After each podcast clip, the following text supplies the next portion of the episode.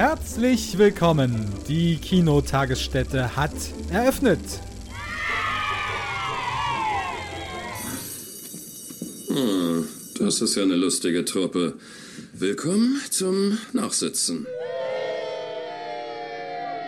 Herzlich willkommen, meine Damen und Herren, zur neuesten Folge von Kara Eiger. Ich weiß, Sie freuen sich schon wie gespannt wie ein Flitzebogen auf die zweite Ausgabe unseres neues Weltformates. Es gibt auch schon viele Nachahmer. Und heute hat uns ein gewisser Benjamin angerufen, der möchte, dass wir ihn und seine zwei besten Freunde überraschen. Die drei sitzen gerade in der Kinotagesstätte. Wir sind hier vor der Türe der Pinguin und klopfen mal an. Hallo, darf ich reinkommen? Ja, hallo? So, ihr seid also Christian, Marius und Benjamin, stimmt das? Falsche Reihenfolge, aber ja. Wer bist du denn? Du bist bestimmt der Marius, vor dir wurde ich schon gewarnt. Vor mir? What? Wisst ihr, wer ich, wisst ihr, wer ich bin? Nein. Ein Typ mit einem komischen Hut auf. Ja, das stimmt schon mal. Und zwar folgendermaßen. Sobald ihr die Sendung mal gesehen habt, kennt ihr mich wahrscheinlich auch. Noch sage ich es euch. Und zwar, ich bin der Moderator Kai Apfel von der Supersendung Kara Alga. Ah, ich kenne von YouTube. Von YouTube? Ja, voll krass, Alter. Das äh, finde ich gut. Dann weißt du ja, worum es geht. Aber Christian und Benjamin erkläre ich es natürlich trotzdem. Aber erstmal würde mich natürlich interessieren, warum müsst ihr hier eigentlich nachsitzen?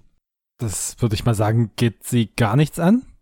Die, die, die, Stimmung ist hier ein bisschen gereizt. Wir sind hier ein Unterhaltungsformat. Ich weiß nicht, was Sie schwenkt gleich vom passiv-aggressiv zu aggressiv-aggressiv. Ja, so langsam weiß ich, warum ihr hier nachsitzen müsst. Ich kann es mir gut vorstellen. Was soll das so, denn heißen? Folgender, bitte. Was soll das denn heißen?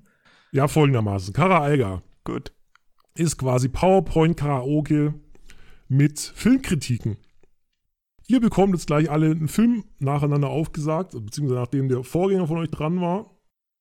Und ihr müsst zu diesem Film, den ihr noch nicht gesehen habt, nur anhand der Bilder bei beispielsweise Google Bilder eine Filmkritik auf die Beine stellen. Ich bin sehr gespannt, ihr auch, hoffe ich mal.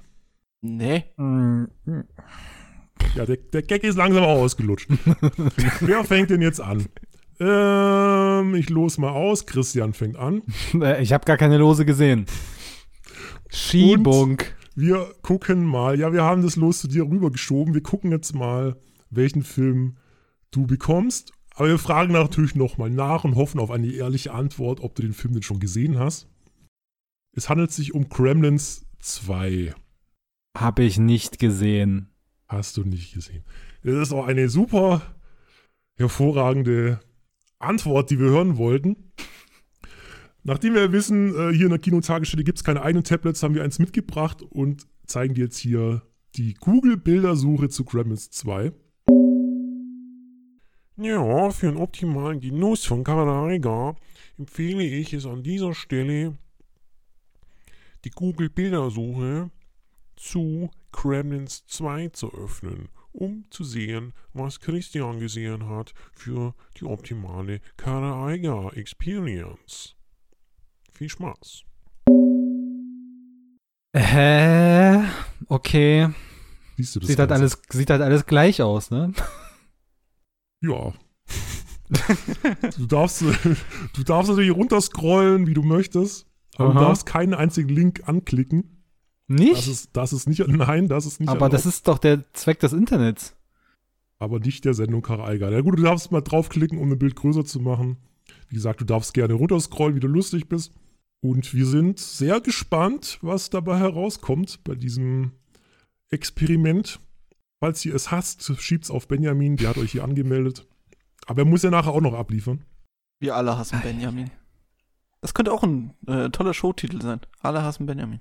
Alle hassen Benjamin. Aber es gab doch schon Alle hassen Chris. Das ist doch die Sendung von Chris Rock auf Pro7. Das könnte zu Streitigkeiten führen mit den Rechteinhabern. Chris Rock hat eine Show auf Pro7. Ja, das ist eine Sitcom gewesen. Da spielt auch Terry Crews den Vater zum Beispiel. Ja, nee, der Gag. Ja, egal. Ich schaue nur Leidenschaft Inkognito. Das ist meine Lieblingssendung. Ja, leider hat es ja letztes Mal nicht geklappt bei Leidenschaft Inkognito. Wir nee, aber da war auch ein Benjamin, hat da auch angerufen. Ich glaube, der ruft bei jeder Spielshow an und will mitmachen. Ja, die Chance ist, wenn du bei jedem Gewinnspiel mitmachst, auch viel höher, dass du mal gewinnst. Absolut logisch. Genauso logisch, wie Christians Filmkritik jetzt hoffentlich sein wird. Bist du bereit? Nein. Dann leg mal los. Christian mit seiner Filmkritik, seiner ausführlichen Filmkritik zu Gremlins 2. Kara Eiger. Kara Eiger! Ja, Gremlins 2, ein Film aus dem Jahr 1900. und ähm, es geht um, ja, also es ist die Fortsetzung von Gremlins, wie man sich denken kann. Es geht um Gizmo und Greta, äh, zwei Gremlins, der eine braun-weiß, die andere grün. Äh, beide erleben furiose Abenteuer in Amerika. Sie streifen umher, sie machen New York unsicher, sie schmeißen sich in wilde Kostüme, gerade Greta, das ist wirklich verrückt, was die hier mit ihrer Pelzboa anstellt. Es äh, geht wieder äh, wild zur Sache, schleimige Monster werden geboren, es wird gemordet, geblutet, es wird geschrien und gehasst. Und ähm, ja, es ist schwer zusammenzufassen, worum es da geht. Die beiden werden äh, gefangen von einem äh, bösen Mann, gespielt von äh, Joe Dante. Ähm, und dieser Mann versucht, die Gremlins auszu auszuplündern quasi und sich ihre Superfähigkeiten einzuverleiben, dabei aber ihre, ihre ganzen Schwächen aus, auszublenden. Oh Gott, ich muss euer Bild hier wegmachen. Und ja, ich muss sagen, ähm, als, als großer Fan des ersten Films hat mir das natürlich sehr, sehr gut gefallen. Auch wenn man durchaus merkt, dass aus der Idee so ein bisschen die Luft raus ist ähm, man merkt schon, die Merchandise-Maschine soll ja angeworfen werden. Es gibt ja schon diverse Actionfiguren zu den Gremlins. Ähm, ein paar Ideen sind auch nicht so toll. Meine, man hat hier zum Beispiel Gizmo, der mit einem äh, brennenden Pfeil und Bogen um sich herum schießt und Greta, die äh, tanzt irgendwelche lasziven Tänze. Also da merkt man schon, da ist die, ist die ähm, Zielgruppe nicht so ganz klar gewählt worden. Ne? Einerseits hat man diese süßen Monsterchen und das ist natürlich auf eine sehr junge Zielgruppe. Andererseits hat man diesen Gewaltaspekt. So wirklich weiß man nicht, welche welche Personengruppe da im Kern angesprochen werden sollte. Aber am Ende findet das Ganze dann doch einen sehr schön sympathischen Abschluss. Und äh, man geht äh, so halbwegs glücklich aus diesem Film, der nicht ganz mit dem ersten Teil mithalten kann, aber der letztendlich doch durchaus befriedigend ist. Wie waren denn nochmal die drei Regeln der Kremlins? Ähm, man, äh, man, man darf äh, sie nicht mit Vögeln bewerfen man darf, äh, wie war das? Man darf sie nach nach Aufgang des Mondes nicht nach draußen zum Spaziergang führen und man darf ihnen keine Filme mit Brad Pitt zeigen. Ähm, ich habe da auch noch eine Frage, Herr Kritiker Neffe. Äh, ja. Wie finden Sie denn die Donald Trump-Anleihen, Kontext der aktuellen Zeit auch? Ja, das ist natürlich, äh, da hat die, da hat die Realität den Film eigentlich überholt. Also, meine, die, der Film geht davon aus, dass Donald Trump äh, dass die Verfassung umschreibt und äh, bis zu seinem Lebensende Präsident bleibt. Aber zum Glück äh, leben wir, äh, leben ist ja die USA eine sehr lebhafte Demokratie, Checks and Balances und so weiter funktioniert dort und äh, ja, das Volk hat ihn abgewählt. Insofern gut, dass dieses Szenario nicht verwirklicht wurde. Wie, was sagst du zu der Idee, wie am Schluss die bösen Kremlins besiegt wurden? Ja, hätte man sich schon ein bisschen mehr einfallen lassen können. Also ich meine, pff, Säure und irgendwelche Flutwellen, die da kommen, ja, ist jetzt nichts, äh, ist jetzt zwar visuell spektakulär, aber im Prinzip schon ein bisschen einfallslos. Ähm, würden Sie dem Kritiker, Kritikerlegende Roger Ebert zustimmen, der sagt, zu wenig Story und zu viele Gremlins? Nein. Würden Sie das ausführen? Nein. das war doch schon mal ein guter Ansatz, aber ich möchte schon mal wissen, wie es mit dem Dracula auf sich hat. Das, da haben sie, hast du jetzt noch gar nichts dazu gesagt. Ja, man muss ja auch nicht alles verraten, oder? Ja, aber es gibt ja schon so ein paar Details. Auch die Wissenschaftler haben jetzt so ein bisschen gefehlt. Ich meine, die spielen ja schon eine große Rolle in, in dem Film. Und auch die Geschichte um den jungen Mann von Teil 1, der wieder zurückkommt, die ist ja auch noch ein bisschen irrelevant. Aber gut, wenn sie da nichts, dazu nichts sagen möchten. Dann. Ja, den muss den Leuten da draußen ja auch so ein bisschen die Freude noch auf dem Film lassen und äh, dass sie noch selber entdecken, worum es da geht. Was würden Sie abschließende Bewertung geben? Ähm, ich würde sagen, das ist eine solide 13,5 von 16. Das berühmte Nefsche System. Gut. Dann vielen Dank für diese Ausführung. Sehr gerne doch. Wir lassen unsere Zuschauerinnen äh, bewerten, wie sie das fanden. So läuft es hier ab bei Kara Eiger. Und gucken wir mal, wer als nächstes dran ist. Benjamin tatsächlich, Ja, hallo, dass ich auch mal was sagen darf. der mich tatsächlich irgendwie versucht nachzuahmen. Mal gucken, ob ihm das gut tut. Welchen Film haben wir denn für den guten Benjamin herausgesucht? Für den guten Benjamin haben wir herausgesucht den Film The Tree of Life. Bitte sehr. Okay, ja, den habe ich tatsächlich noch nicht gesehen. Aber Terence Malick ist ja einer meiner Lieblingsregisseure, deswegen kann ich da sehr viel dazu sagen. Das äh, war uns bewusst, als wir diese Auswahl getroffen haben. Äh, Aber du hast, finde okay. ich, sehr aussagende Bilder, aber die müssen tatsächlich. Also, das ist schon sehr einfach, muss man. Ja, eigentlich liegt der Plot schon zu deinen Füßen. Und Ich wir wissen ja, dass, dass Terrence Malick ein sehr dynamischer Erzähler ist. Äh, da jagt ein Plotpoint den nächsten. Und man kommt quasi gar nicht mehr raus aus all den Twists und den emotional geladenen Spannungsmomenten. Ich bin gespannt, wie du diesen Film findest. Ich auch. Ja, dann äh, würde ich sagen, leg doch mal los, oder?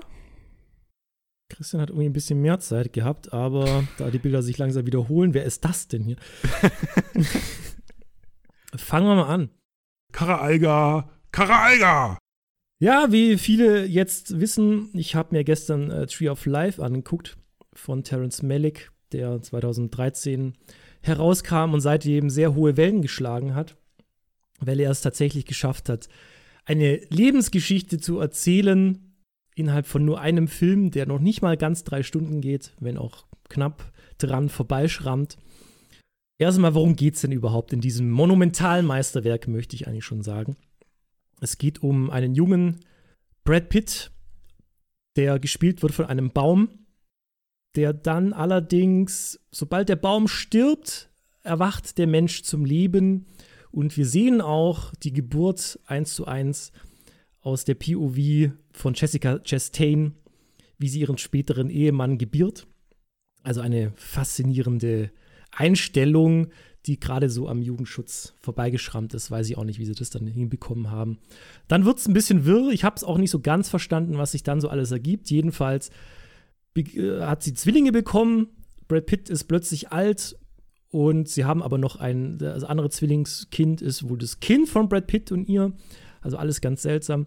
Und dann erklärt er diesem Kind, wie er sich das Leben vorstellt, obwohl er gerade selber erst geboren wurde.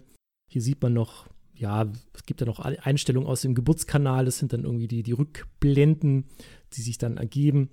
Ja, und dann sieht man halt den, den Jungen von den beiden so ein bisschen aufwachsen. Und Brad Pitt erzählt ihm halt immer wieder, wie man so sein Leben leben sollte. Ich meine, er wurde ja als Baum mal 180 Jahre alt, deswegen hat er sehr viel mitbekommen von den Menschen. Sean Penn kommt dann später auch noch mal vor als altender Brad Pitt. Und die Frage ist, worum geht es überhaupt in diesem Film? Ich meine, ich habe jetzt die Story ein bisschen nacherzählt, aber man muss ja auch ein bisschen runterbrechen. Also, wie gesagt, Terrence Malick wollte halt so ein bisschen auf die grüne Erde-Problematik eingehen, dass der Mensch eigentlich nicht leben kann, ohne die Erde zu zerstören. Und wenn er die Erde zerstört, kann er auch nicht leben. Also ein Paradox, aus dem man nicht mehr ganz herauskommt. Wie ich den Film jetzt abschließen werde. Ich habe ja schon gesagt, es ist ein Meisterwerk, wie ihr schon angedeutet habt. Übertreibt es mit seinen Schnitten. Es ist ein Hin und Her Gespringe, wie ein junges Reh quasi, das tatsächlich nicht im Film vorkommt. Es wird zwischen Zukunft, Vergangenheit und Gegenwart gehüpft, gesprungen, hin und her gerast. Was das Ganze so als Einheitsform äh, darstellen lässt. Er hat auch gewisse Überblendungen, wo dann Brad Pitt und der Baum quasi eins sind. Also die Vergangenheit und die Zukunft. Und sehr viele lebensphilosophischen Anklänge und Sprüche äh, kommen dann auch zum Vorschein. Also von Terence Malicks großem Regiewerk, von dem ich ja alles genossen habe, wenn auch die anderen Filme natürlich wesentlich langsamer erzählt sind, muss ich schon sagen, dass Tree of Life die höchste Filmkunst ist, wie wir es bisher gesehen haben. Also auch gerade die Einstellung des Baumes, wie er eigentlich scheinbar nur dasteht, aber doch so Mikrobewegungen hat, wie sie es eben fürs Leben auf dieser Erde zeichnet. Das äh, hätte man nicht besser in einer 15-Minuten-Einstellung von einem Baum darstellen können. Da muss ich Terence Malick durchaus noch mal ein bisschen Applaus zollen. Und wenn man sich das Ganze 0,7-fache Geschwindigkeit anguckt, ist es sogar noch mal bewegender. Ja, ähm, wie Christian möchte ich auch zum Ende jetzt nicht zu viel verraten. Da kommt noch mal eine ganz große Überraschung, wer jetzt Brad Pitt eigentlich tatsächlich ist.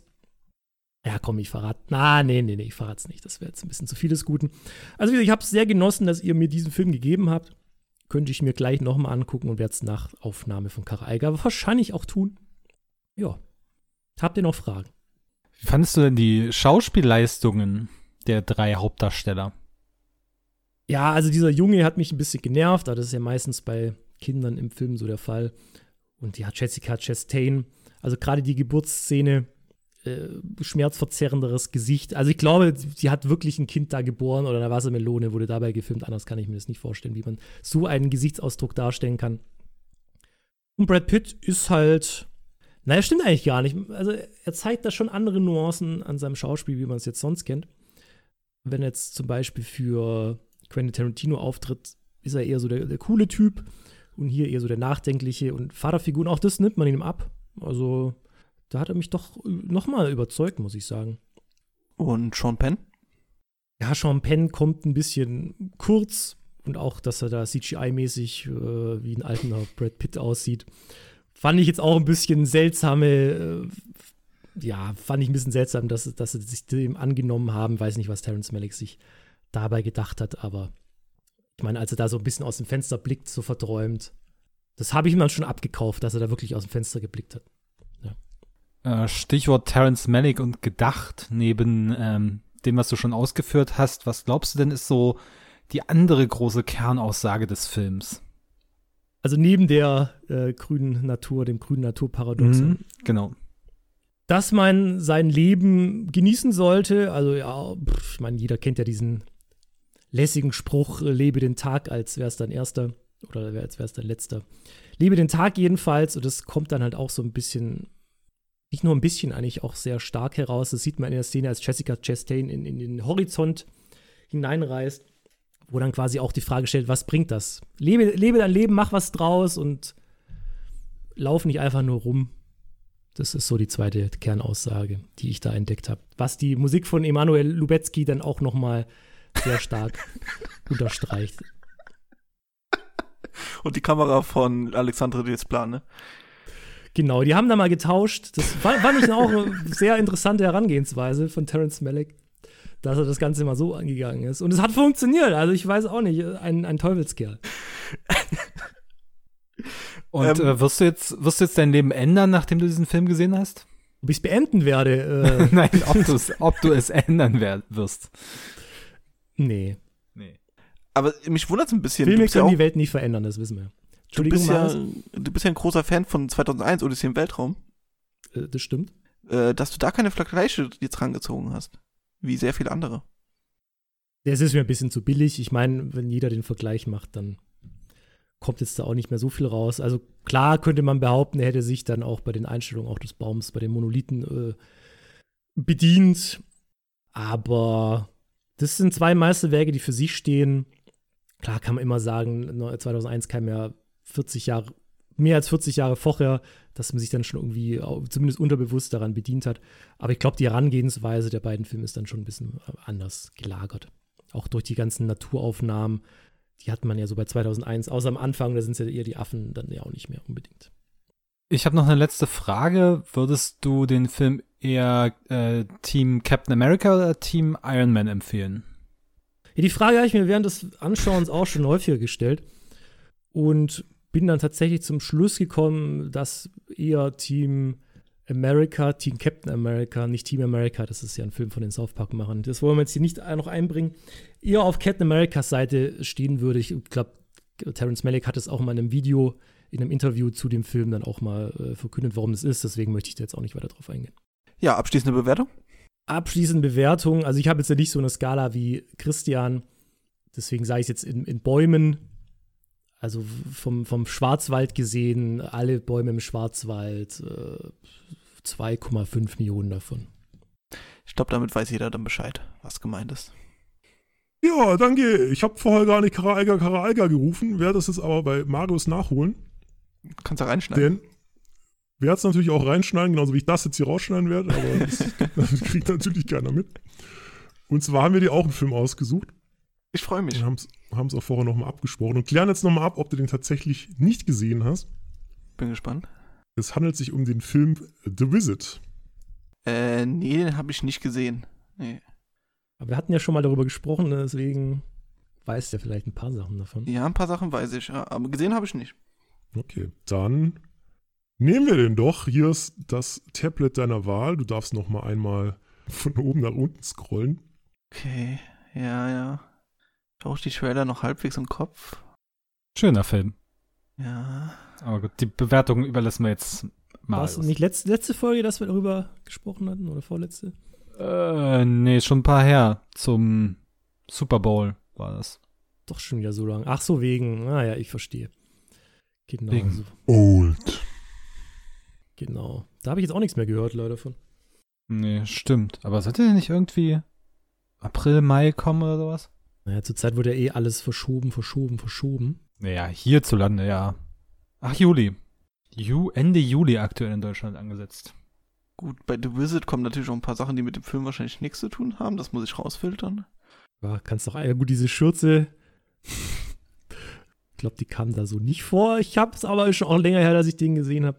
Deswegen kann Christian wahrscheinlich nachher die besseren Fragen dazu stellen. Übrigens ist Friedrich Dürrenmatt oben ganz, glaube ich, ausblenden. Oder du nimmst was dazu, gucken wir mal. Stimmt. ja, stimmt. Basierend auf dem Buch von Friedrich Dürrenmatt. Der Ach, der besucht die alten Dame, ja? ja, der Besuch der alten Dame war's. Jetzt nehme ich zu viel für Marius weg. Marius, die Bühne gehört dir. Kara Alga. Kara Alga! Ja, ich habe die große Ehre, hier eine Review zu verfassen von äh, The Wizard, von großen, großen Twistmeister und Regisseur M. Night Shyamalan, der unter anderem solche Meisterwerke hervorgebracht hat wie The Village oder Avatar, ja, die Legende von Aang natürlich. Und er hat 2015 äh, nach, äh, nach ein paar Misserfolgen äh, The Wizard abgeliefert und die äh, Kritiken waren sich einer Meinung, dass er damit seinen besten Film gelandet hat seit Unbreakable. Ähm, ja, worum geht's eigentlich? Das ist natürlich einfach zu sagen. Es geht um ein gesch kleines Geschwisterpaar, das äh, in den Sommerferien äh, wegen dem zu guten Wetter in den Norden reist zu ihren Großeltern und da halt die Sommerferien verbringt in Norwegen.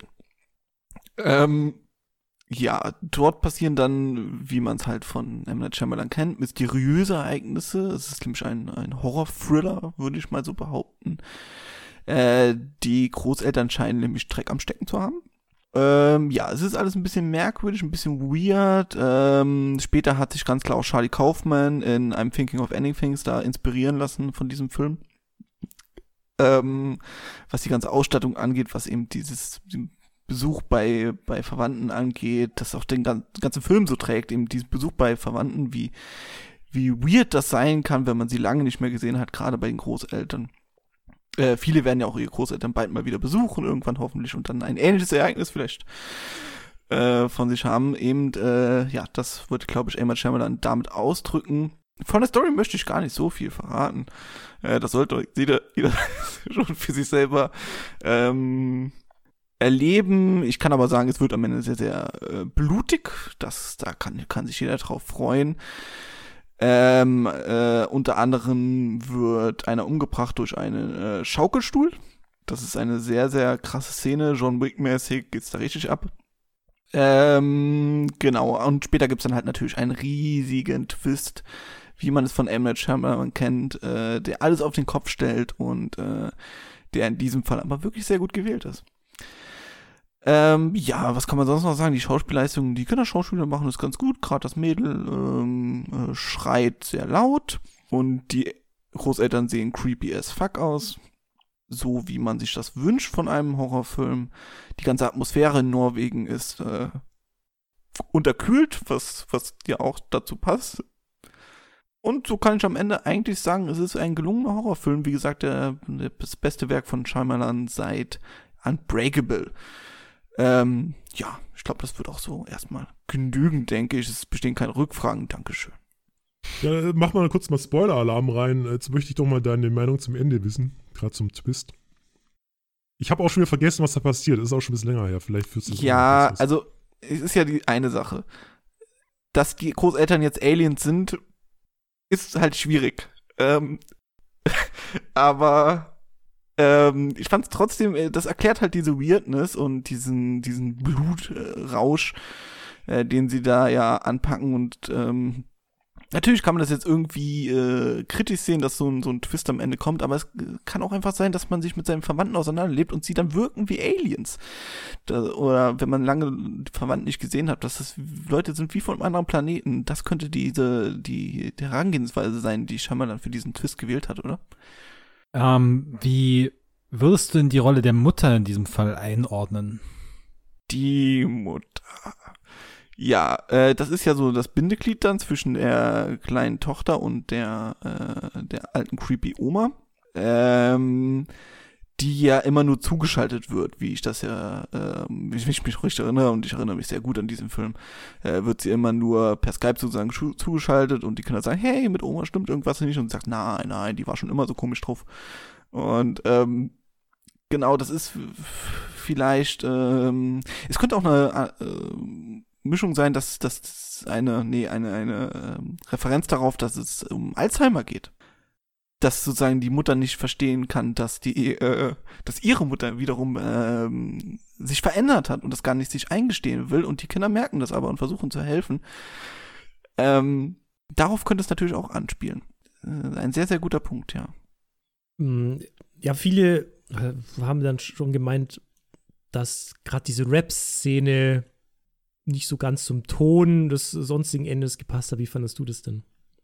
Ja, gut, dass sich die Alien am Ende nur mit Raps unterhalten. Ähm, das ist natürlich ein bisschen blöd gewählt, gerade für mich. ich muss eure Bilder ausmachen. Also gerade für mich, ihr wisst es, ich mag kein Hip-Hop. Aber ähm, das soll natürlich auch wieder eine Anspielung sein, dass, äh, dass sich diese Aliens halt anders, dass, die tun sich natürlich irgendwie die Sprache aneignen und ähm, Hip-Hop-Fans wissen, dass norwegischer, norwegischer Rap äh, sehr, sehr berühmt ist und deswegen haben sich die Aliens das wohl da abgeschaut, vielleicht sehr viel Fernsehen gesehen und somit äh, würde ich mir das äh, ganz klar ähm, so zusammenreimen. Ja, ich würde sagen, ist ein Stilmittel, ne? Hm, okay, ja, das hat ja Roger Ebert auch so geschrieben. Also. Ja, ja, also der hat ja auch, äh, wir haben uns abgesprochen. Hm. Christian, bei dir ist ja ein bisschen kürzer, dass du ihn gesehen hast. Vielleicht kannst mhm. du dann, hast du noch mal irgendwie eine Nachfrage. Ja, ja, ich habe noch eine Frage und zwar, fandest du nicht auch die Windelszene ein bisschen übertrieben? Ja, die war scheiße. Bedummt. Nein, ähm, die Windelszene, ja, die ist natürlich sehr berühmt. Ähm, aber auch da, ja, dass die Oma da in Windel auftaucht, äh, vielleicht auch einfach ein äh, Schockmoment das, also ist ja immer noch ein Horrorfilm, ne? Man muss irgendwelche Schockmomente bringen und äh, die eigene Oma im Windel zu sehen. Ich glaube, das möchte keiner. Könnte dann aber auch wieder für den Demenzfaktor stehen, ne? Dass sich da etwas verändert, dass sich da äh, die alte Frau halt immer, immer kränker wird, immer mehr äh, ja sozusagen vom Leben verabschiedet und die Mutter will es ja auch nicht äh, eingestehen. Also ich, diese Demenztheorie, die gefällt mir auch immer besser, umso länger ich drüber nachdenke. Und wie fandest du den Kamerastil umgesetzt? Ähm, ja, zweckdienlich, würde ich sagen. Also da passiert ja jetzt quasi nicht so viel. Äh, du weißt, Horrorfilm, Kameratricks äh, interessieren mich jetzt nicht so. Äh, ich sehe da an Midsommer und lang, also wenn die Kamera mal umdreht oder sowas, das ist halt alte Schule und äh, hier auch. Es ist natürlich ein klassischer Horrorfilm teilweise. Die Kamera fährt in den Spiegel und da ist nichts, sie dreht sich um, da ist nichts. Sie dreht sich nochmal in um den Spiegel, ist dann die Oma. So, äh, das ist halt äh, alte Schule. Es funktioniert, was soll man sagen? Aber ja, ohne, äh, also es findet ja keine große Erwähnung mehr die Kameraführung von The Wizard, deswegen zu Recht äh, nicht erwähnenswert eigentlich. Okay, eine Frage hätte ich noch. Wie hättest du dich denn persönlich am Ende verhalten, wenn du in dieser Situation gewesen wärst? Ja, schwierig. Also, ähm, wenn meine eigene Oma zum Alien wird, hm, man versucht natürlich zu helfen. Ist ganz klar. Also, wie auch die, die Tochter dann oder die, die Enkelin versucht, irgendwie noch, ähm, gleichzeitig natürlich um ihr Leben fürchtet. Das ist ja klar, später, wenn sie sich im Keller verstecken, äh, ist die Scheiße ja schon am Dampfen. Und, ähm, aber sie versucht natürlich immer noch ihr gut zu reden und sagt, Oma, hey, wird alles wieder gut. Während sie versucht halt, sie zu fressen. Ja. Ja, und um auch auf deine Endbewertung überzuleiten, ein gewisser Marius hat ja bei Apokalypse-Filmen geschrieben, sein letzter Film, The Wizard, war ein Schritt in die richtige Richtung. Bleibst du oder würdest du das unterschreiben, dieses Urteil? Und was ist deine endgültige Bewertung des Ganzen? Oh, ich hasse ja so Kritiker, die einfach irgendwas abschreiben, was in, in den Medien steht, ne, und auf ihrer Seite veröffentlichen. Boah, ekelhaft. Die Seite würde ich direkt blockieren. Ja, an sich bleibe ich aber bei der Bewertung. Äh, es war ein Schritt in die richtige Richtung, der dann leider nicht konsequent durchgeführt werden konnte. Äh, The Wizard 2 hätte ich sehr, sehr gerne gesehen. Mit der Alien-Invasion, die am Ende angedeutet wird, wäre das bestimmt spannend geworden. Gucken wir mal, ob Herr Shyamalan sich dem nochmal annimmt. Er hat bestimmt ein paar Drehbuchentwürfe nochmal drin. Oder, oder siehst du da irgendwie so, so ein äh, überstreifendes Konstrukt? Mit, er hat ja schon mal einen Alien-Film mit Science gemacht. Denkst du, das ist irgendwie die, die inoffizielle Fortsetzung oder äh, was ist so dein Eindruck davon? Nein. Äh, das war ein neuer Versuch, ein neuer Start äh, für seine Karriere. Ich denke mal, er belässt es dabei, allerdings hat das natürlich auch jeder von Unbreakable gedacht, bis dann äh, ja, Split kam. Und äh, kann sein, dass wir in 20 Jahren irgendeinen Film sehen und da ist eine alte Oma da am Tresen, trinkt ein Bier und sagt, äh, here we go again.